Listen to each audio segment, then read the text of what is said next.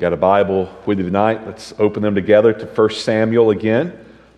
1 Samuel, and tonight we're going to look at 1 Samuel 21 and 1 Samuel 22. So that's one of the joys and challenges of uh, working through narrative passages in the Bible. You're typically dealing with, with longer portions of Scripture, you're, you're capturing the story and the plot line in the story. That's how the uh, the truth of the text is communicated. It's not through argument necessarily, but it's through the introduction of characters and um, uh, tensions that arise within the text and how uh, those things are, are realized and uh, how, how resolution comes about. And so, a lot of times, that means a bigger chunk of Scripture. And tonight, we're going to look at these two chapters.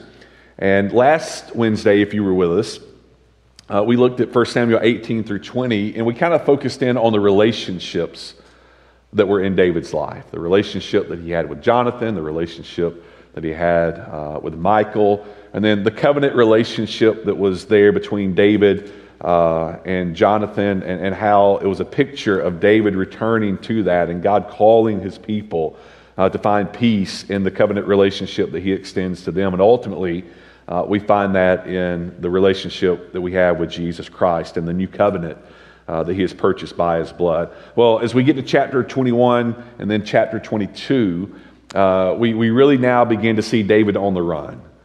Uh, that was kind of happening in snippets in the chapters that we looked at last Wednesday. David was kind of moving a little bit from here to there. But now uh, the facade of Saul's rage against David has been removed. He's simply out to get him. And so David is on the run and he's trying to avoid Saul. He's trying to preserve his life, and uh, it, it's, it's one hectic day after another. And I don't know about you, but that sounds kind of pretty familiar to me. I don't think anybody's out to get me per se, uh, at least not literally that I'm aware of. Um, but we do know that we have an enemy who walks about as a, a roaring, prowling lion, seeking whom he may devour. Uh, David's story teaches us, if it teaches us anything, it reminds us that as uh, the people of God, um, that, that we face an enemy, and that enemy is relentless. And even when we know God's favor, and even when we believe God has a, a purpose and a direction, we're walking in, in faith and on mission, uh, that enemy is still there, and the, the attacks seemingly they, they, they don't end. Well, that's what David is facing here in these two chapters. He is on the run, he's in the midst of a trial. And your trial tonight may not be one that you're having to run from or is running you ragged or running you hectic or anything like that. Uh, but it's a trial nonetheless.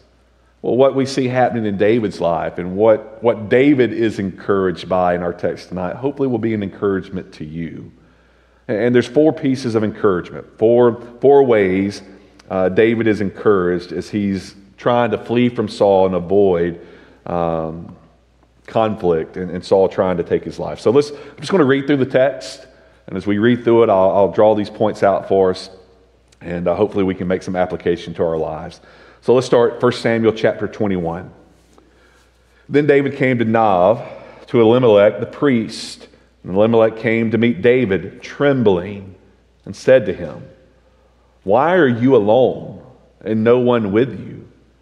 And David said to Ahimelech the priest, The king has charged me with a matter and said to me, Let no one know anything of the matter about which I send you and with which I have charged you. I have made an appointment with the young men for such and such a place. Now then, what do you have on hand? Give me five loaves of bread or whatever is here. Now, let me just pause right here, kind of set the stage for us. So, Jonathan has informed David at the end of chapter 20 yes, Saul is still out to get you. His intent is to kill you. Remember, they launched those arrows, and uh, Jonathan gave the, the signal to his servant uh, go a little bit further, go beyond, and that was the key phrase that David was listening for to know that Saul still intended to do him harm. Uh, and they came together for kind of a last goodbye, if you will. And now David is on the run, and he comes to, to Nob, a priestly city where the priest Ahimelech uh, is serving. And it's interesting in verse 1, the, the author of the text tells us that Ahimelech came to meet David trembling. The priest was trembling. We're not exactly sure why. We could surmise a few things. Uh, perhaps he's trembling because he's received some indication of what's taking place between um, David and Saul. And now, with David being before him, he can uh, assume that Saul is not far behind. And so he's about to get caught up in this conflict. Uh, that wouldn't be far from the case as we get to the end of chapter 22. Um, perhaps he's also trembling because he, he knows that this is God's anointed king. Uh, in a sense, this is God's Messiah for his people that he has chosen at this particular time to lead, to deliver his people uh, from strife and conflict and, and war. But nevertheless, he inquires, What are you doing here? Why are you alone? It just didn't seem right. And so David gives this answer. And it's not exactly what's taking place. David seems to be kind of um, covering himself a little bit, maybe trying to cover for Ahimelech, possibly. He doesn't come out and say, Saul is trying to get me, and uh, I need you to hide me, to help me. Uh, I, am looking for a hand. Can you do that? Um, and there's a lot of, you know, if you read a lot of commentaries on this particular part, uh, there's a lot of back and forth. Was David right to do this? Was David wrong to do this? Well, well, ultimately, let me just remind us that that's not the point of the passage. And what the Bible is giving us here is simply a description of what David did, not necessarily a prescription to do what David did. And it's always helpful to remember that when you're reading narrative portions of Scripture. Just because it's describing how something was done or said is not necessarily an affirmation of that. It's just how it went down, right? No different than how you tell a story of somebody doing something. And so perhaps I'm inclined to think that David is wanting to protect Ahimelech the best that he can. So he, he kind of says, Well, you know, I'm on this mission for the king and I'm going to meet some guys here, but do you have anything that you can give us to help us, you know, with kind of where we're at? And perhaps David is thinking that if I don't bring Saul into this, if I don't mention Saul, then that can, you know, help Ahimelech um, remain out of the foray like if he is questioned, he can just simply say, well, yeah, David showed up here and he was on a mission for the king. That's all I know, I, nothing else. Uh, so it, it's possible that he was trying to, in some way, protect Ahimelech in this moment. But nevertheless, he's looking for, uh, for some, some, some resources. Particularly, do you have any bread? What do you have? In verse 4, the priest answered David. He says, I have no common bread on hand, but there is holy bread and if the young men have kept themselves from women, uh, and David answered the priest, Truly, women have been kept from us, as always when I go on an expedition. The vessels of the young men are holy, even when it is an ordinary journey. How much more today will their vessels be holy? So the priest gave him the holy bread, for there was no bread there but the bread of the presence, which is removed from before the Lord to be replaced by hot bread on the day it is taken away. Wow. I think this is just an incredible thing that is happening here in David's life. David comes to the place where the priest Ahimelech is ministering and serving, and he's looking for substance, he's looking for resource, he's looking for bread, and bread in this culture was uh, uh, an essential to life. You know, we, we take bread for granted, you know, it's just kind of there on the counter and it's moldy and nobody eats the hill pieces and it's just one of those things, right? But in this culture, at this time, if you didn't have bread, you didn't have life. I mean, that's just kind of the way it was. It was an essential. And so David is asking for something that is vital to him, to his men, as he's on this run, as he's trying to evade uh, Saul and, and trying to preserve his life. And I think in this moment, the Lord is reminding David of, of some incredible things because the supply that Ahimelech gives is not just ordinary bread, but it's holy bread. It's the bread of the presence. This was the bread that sat on the, uh, the show table in uh, the, the outer courts, and it was a specifically designed bread uh, and how it was arranged. And there were 12 loaves there, and it spoke of the 12 tribes of Israel. And um, it was uh, made to kind of face each other. It was the bread of the presence. And it was a reminder to the people of God that he would meet with them face to face. And Ahimelech says, This is what I can give you. This is what you can have. Now, the law explicitly prohibited anybody but the priest from eating this. And when we get to the New Testament, this is what Jesus uses to uh, rebuke and to rebut the Pharisees and their condemnation of his disciples plucking grain on the Sabbath. He says, Don't you remember what David did? That the Lord sustained him with the bread of the presence when he went to Ahimelech.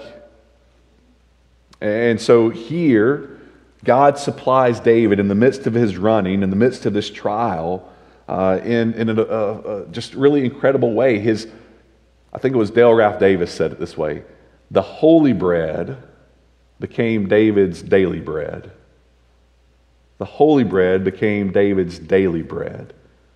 That's what Jesus taught us to pray, right? Give us this day our daily bread. And so the Lord does that.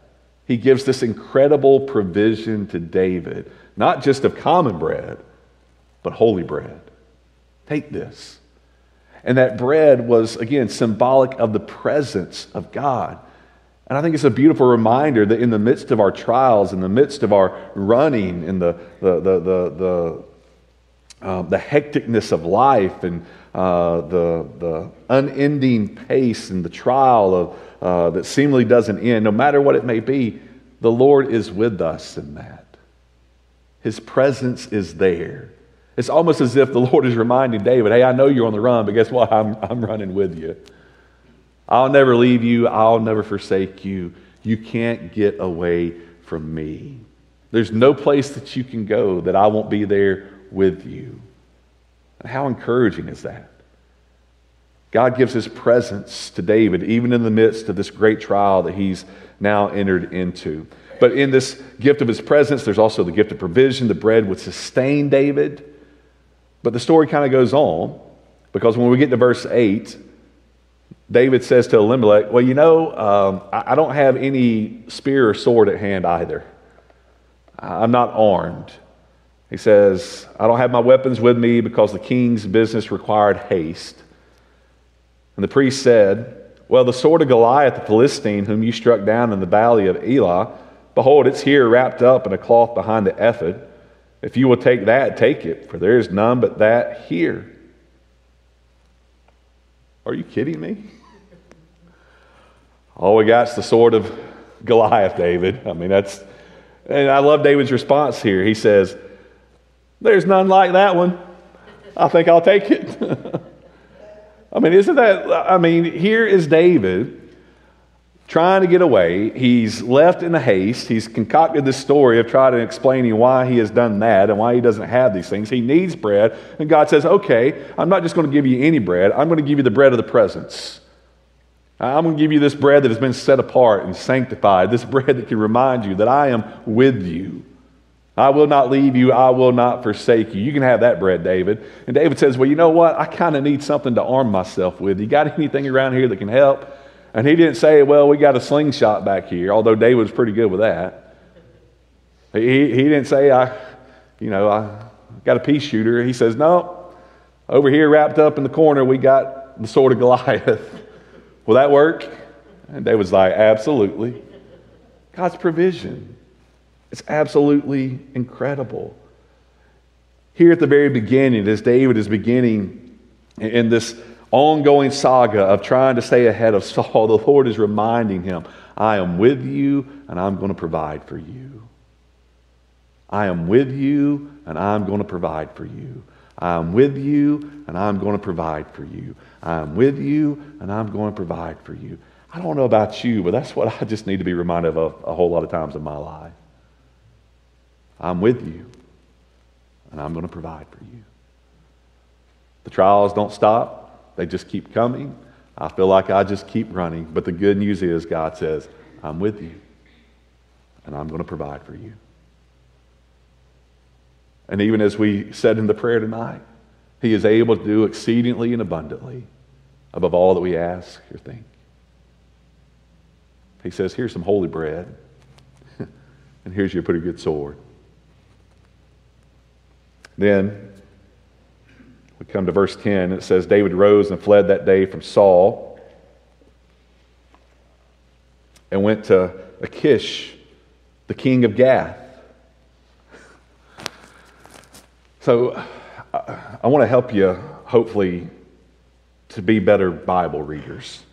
All right? Especially when you're reading narrative and especially when you're reading Old Testament. All right? So you, you got to pay attention to how the story's flowing. You got to pay attention to the characters that are introduced in the story, in the text. Pay attention to where you're going. Again, this is all God's holy inspired word. And so now in verse 10, we're told that David rose. He's leaving Nob. He's leaving the city of uh, the priestly administration. And he goes to Achish, the king of Gath. This is the stronghold of the Philistines. This is the king of the Philistines. All right? That's a head scratcher, right? Why is David running to the king of the Philistines? Why is he going into the enemy's castle, if you will? In verse 11, we're told the servants of the king, Achish, the king of Gath, said to him, Is this not David, the king of the land? And listen to this Did they not sing to one another of him in dances? Saul has struck down his thousands, and David his ten thousands? They knew the song that the women in Israel had been singing. Like it was on their iPhones too, right? They're listening to it. David's killed 10,000, Saul just the thousands, but do you know those thousands who they were? They were Philistines. And David shows up in the city of the Philistines before the Philistine king, and guess what he's got strapped on his side? The sword of Goliath. I mean, I don't think you just kind of hide that under a cloak, right? I mean, this guy was nine foot something tall, and we're told that he had a spearhead that weighed, you know, 25 pounds, and he had a beam on the spear that was like a weaver's shaft. You know, I don't think this guy had just a, you know, a pocket knife that he carried. I mean, this was a hefty piece of metal. David's not hiding that. So here he is showing up at the camp of the Philistines, showing up to the king, and all the king's guys are like, this is the dude. And look at what he's wearing. And we're going like, what? Are you kidding me? In verse 12, the text tells us that David took these words to heart. David realized what they were saying. David realized they were like, oh, we know who you are. They, they, they, they got to David. He, he, he, he, he knew. And he was much afraid of Achish, the king of Gath. And then, so verse 12, David puts on this ruse. So he changed his behavior before them and pretended to be insane in their hands and made marks on the doors of the gate and let his spittle run down his beard. David basically starts playing the role of a madman, a crazy man. He starts putting graffiti everywhere. He's, you know, walking kind of funny. He's drooling all over himself. He, he's just putting on this show. And I, I love what the king of Gath said, verse 14. He says to his servants, Behold, would you look at this? You see, this man is mad. Why have you brought him to me? And then listen to what he says in verse 15 Do I lack madmen? Let, let me give you the modern day vernacular. All right? I'm surrounded by crazy people. Why are you bringing me another crazy person? That's what he says. He's like, wow, what, this is not what I need right now. I don't care who he is. This is not what I need. I don't have time for this. He says, You think this guy's coming to my house? And then we get to chapter 22, and we're just simply told David departed from there. That's an interesting, interesting story. He walks into the city of the Philistines with the sword of Goliath, the giant champion Philistine that he slew. He realizes they're on to him. He can't find asylum. He can't find refuge. So he just plays the part of a madman. And the king says, I don't want anything to do with him. Now, again, this is a picture of God's provision. And David realized this, and David knows this. You say, well, how do we know that? Because when you go to the book of Psalms, I don't want you to do this with me. Go to Psalm 34. Open to Psalm 34.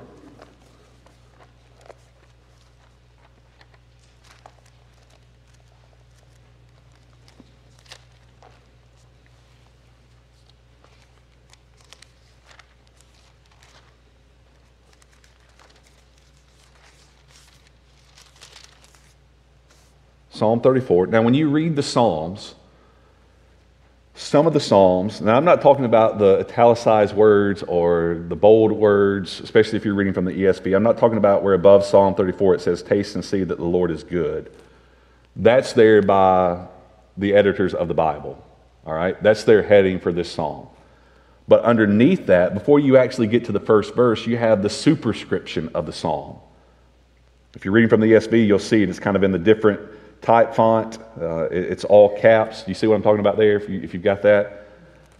That is, that is part of inspired scripture. That is given to us from the author of the Psalms. And I want you to look at what it says.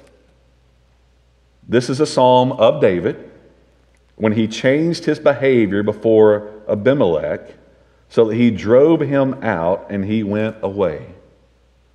So everything in Psalm 34 was given to David. It was a song in his heart, the song of reflection on the moment that we just read about at the end of 1 Samuel 21. When he walks into the city of Gath wearing the sword of Goliath and stands before the king of the Philistines and acts like a madman. And listen to what David says Psalm 34 I will bless the Lord at all times, his praise shall continually be in my mouth. My soul makes its boast in the Lord. That the humble hear and be glad. Oh, magnify the Lord with me. Let us exalt his name together. I sought the Lord and he answered me. He delivered me from all my fears. What did the author of 1 Samuel tell us? These words reached David's heart and he was afraid. The Lord delivered me from all of my fears. Those who look to him are radiant, their faces will never be ashamed. This poor man cried, and the Lord saved him out of all of his troubles. And the angel of the Lord encamps around those who fear him and delivers them. Oh, taste and see that the Lord is good. Wow. David writes this in relation to what happened in the city of Gath. Here's a man who was fearing for his life. Here's a man who was on the run. Here's a man who was in the dead center of enemy occupied territory, and yet God still gave him a song. Praise was still in his mouth. The Lord was with him. Go with me to Psalm 56.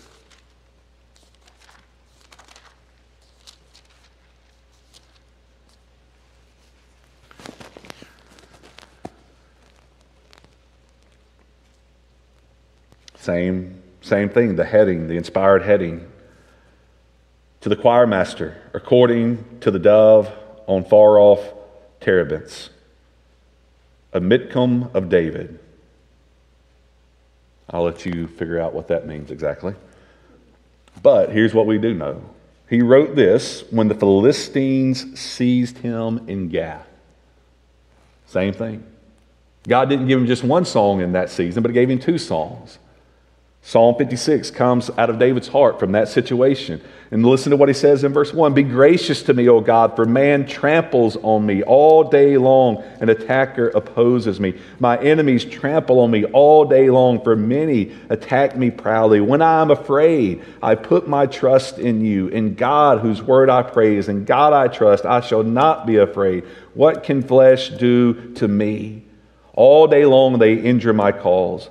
All their thoughts are against me for evil. They stir up strife. They lurk. They watch my steps. They have waited for my life. For their crime will they escape. In wrath cast down the peoples, O God. You have kept count of my tossings, put my tears in your bottle. Are they not in your book? Then my enemies will turn back in the day when I call. This I know that God is for me. In the heart of the Philistine city, David said, I know this, God is for me.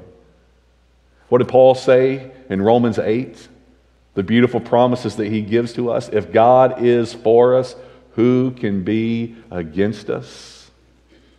David is just breaking out in praise. This beautiful reminder that God was with him, but God was also for him, even when he found himself surrounded by his enemies, even when he was in the heart of the enemy's very own city. God can put a song in your heart anywhere. You can praise God in the midst of any trial because He is with you and He is for you. Then we get to chapter 22. Chapter 22. There's still a whole lot more good to come. David departs from there. The Lord sustained him, delivered him, and he escaped to the cave of Adullam. And when his brothers and all his father's house heard it, they went down there to him. Verse 2 And everyone who was in distress, and everyone who was in debt, and everyone who was bitter in soul gathered to him. And he became commander over them. And there were with him about 400 men. God gives David a community.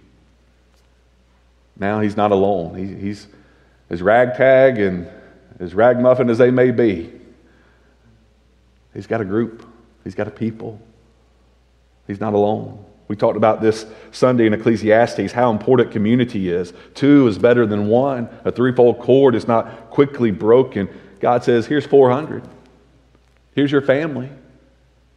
The house of Jesse came and uh, they were there with him. Perhaps they were fleeing because of their connection to David and trying to get away from Saul as well. It's not exactly known. Perhaps they just wanted to go and, and check on David and make sure that he was okay. But nevertheless, in the midst of the trial, God said, Here's some people. You don't have to walk through this alone. What a blessing and encouragement that is to know that God has given us a people as well, that He has given us a family of faith. He's given us brothers and sisters in Christ, that we're not alone. Then, verse 3 David went from there to Mizpah of Moab. And he said to the king of Moab, Please let my father and my mother stay with you till I know what God will do for me. And he left them with the king of Moab, and they stayed with him all the time that David was in the stronghold. Now, again, this is quite interesting. The Moabites weren't always in best relation to the Israelites. In fact, when you read the Old Testament, you find a lot of times there was strife and contention between the two, a lot of wrongdoing. So, why in the world would David seemingly find favor from the king of the Moabites and allow his father and mother to stay under his protection, in his care, till he can figure out what God's going to do, how things are going to turn out, what the next step needs to be? And, and the king grants that. I think it's here that David was reminded of the providence of God. And the providence of God sometimes is something that it's a thread that stretches a long ways into the future. I can't tell you with certainty, but I think it probably had to at least be understood that David was standing before the king of Moab as the king of Israel now, but he was a king of Israel who had Moabite blood that flowed in his veins. Because there was a woman one time named Naomi who went with her husband and her two sons into the far land of Moab because there was a famine in Bethlehem. And while they were in the far country of Moab, her husband died, her two boys took wives there, Orpah and Ruth.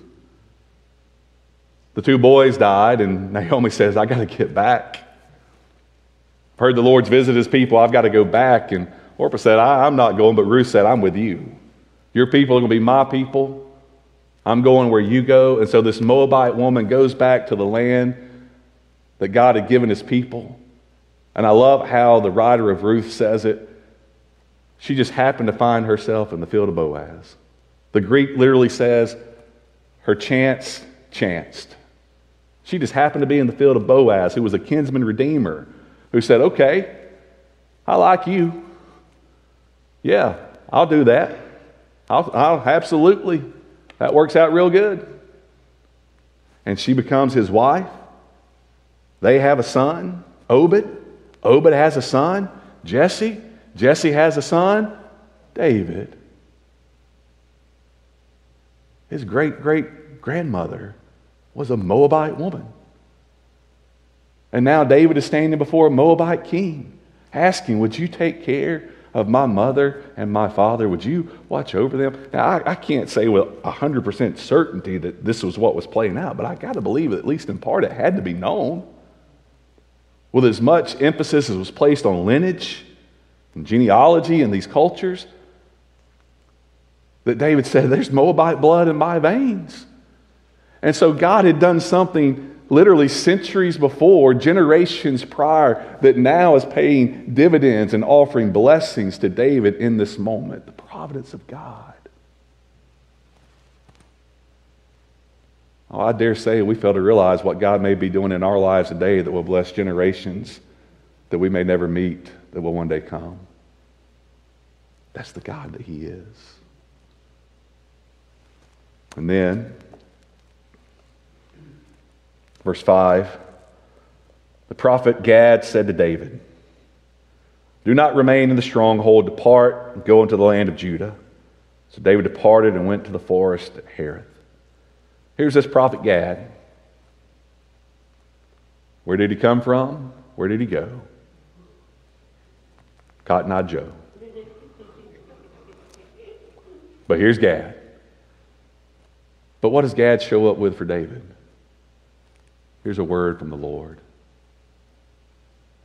Could you imagine how refreshing that must have been for David in this moment? Here's what the Lord says to you. Here's where the Lord wants you to go. God says, here's a word and here's the direction. Go there. Well, we can be encouraged as well because God has given us His word to lead, to guide, to direct our steps, no matter what trial we may be going through. The psalmist said, Your word is a lamp unto uh, my feet, a light into my path. It's there. What encouragement is there when we find our lives on the run? Well, God's providence and God's people and God's provision and God's presence, but God's word. His word is there to give direction, to imply and to impart wisdom. God gave his word to his servant David. We get to verse 6 and things kind of take a dark turn. Saul re enters the picture again, and it's kind of here where we, we, we get a beautiful picture of the gospel. Saul, who is at this time still reigning as king, but he's not a life giving king, he's a life taking king. And he's heard that David had been discovered and those who were with him, and Saul uh, finds this out, and uh, they, they go out after him, and they come to Nob, to Ahimelech, and Saul has his men there. He also has this Edomite uh, who had kind of um, kind of letting things in uh, about David and kind of working uh, in, in uh, a conspiring way with Saul. Again, the Edomites, again, had been longtime enemies of the people of God. But, anyways, we get to verse 11. The king sent to summon Ahimelech, the priest, the son of uh, and all his father's house, the priests who were at Nob, and all of them came to the king. And Saul said, Hear now, son of Ahitub, and he answered, Here I am, my Lord. And Saul said to him, Why have you conspired against me, you and the son of Jesse, and that you have given him bread and a sword and have inquired of God of him, so that he has risen against me to lie in wait at this day? And Ahimelech answered the king, And who among all your servants is so faithful as David? Who is the king's son in law and captain over your bodyguard and honored in your house? Is today the first time that I am inquired of God for him? No. Let not the king impute anything to his servant or all this house of my father, for your servant has known nothing of all this, much or little. And the king said, You shall surely die. Ahimelech, you and all your father's house. And the king said to the guard who stood about him, Turn and kill the priest of the Lord, because their hand also is with David. And they knew that he fled and did not disclose it to me. The servants of the king would not put out their hand to strike the priest of the Lord. The king's guards were wiser than the king. Saul wanted the life of the priest wanted the life of all of his family. They wouldn't act, but the Edomite Doeg would. Saul instructed him, You turn and strike the priest. And Doeg, the Edomite, turned and struck down the priest, and he killed on that day 85 persons who wore the linen ephod. It was a massacre. And Nob, the city of the priest, he put to the sword both man and woman, child and infant, ox, donkey, and sheep, he put to the sword. But one of the sons of Ahimelech, the son of Ahitub, named Abiathar, escaped and fled after David. And Abiathar told David that Saul had killed the priest of the Lord. And David said to Abiathar, I knew on that day when Doeg the Edomite was there that he would surely tell Saul, I have occasioned the death of all the persons of your father's house. But then listen to what David says. And here's the contrast between Saul and David Stay with me, do not be afraid. For he who seeks my life seeks your life. With me you shall be in safekeeping. Saul was a life taking king. David was a life giving king. There are many people, every person today is under the rule and reign of some king. For we are not our own. We all serve a master. And sadly, many today are serving masters who are life taking kings. They're serving Sauls. And the greater son of David is there saying, Come and be with me. Come and be with me, and you shall be in safekeeping. Come and be with me and find rest for your souls. Come and be with me and find life everlasting.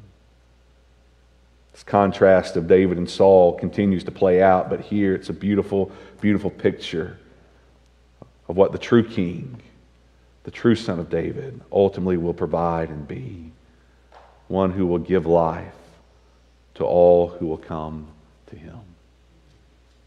And he's the one who is with us and for us, guiding, directing, shaping our lives in ways that we may not even yet understand, but doing it all for the good of those who come to him.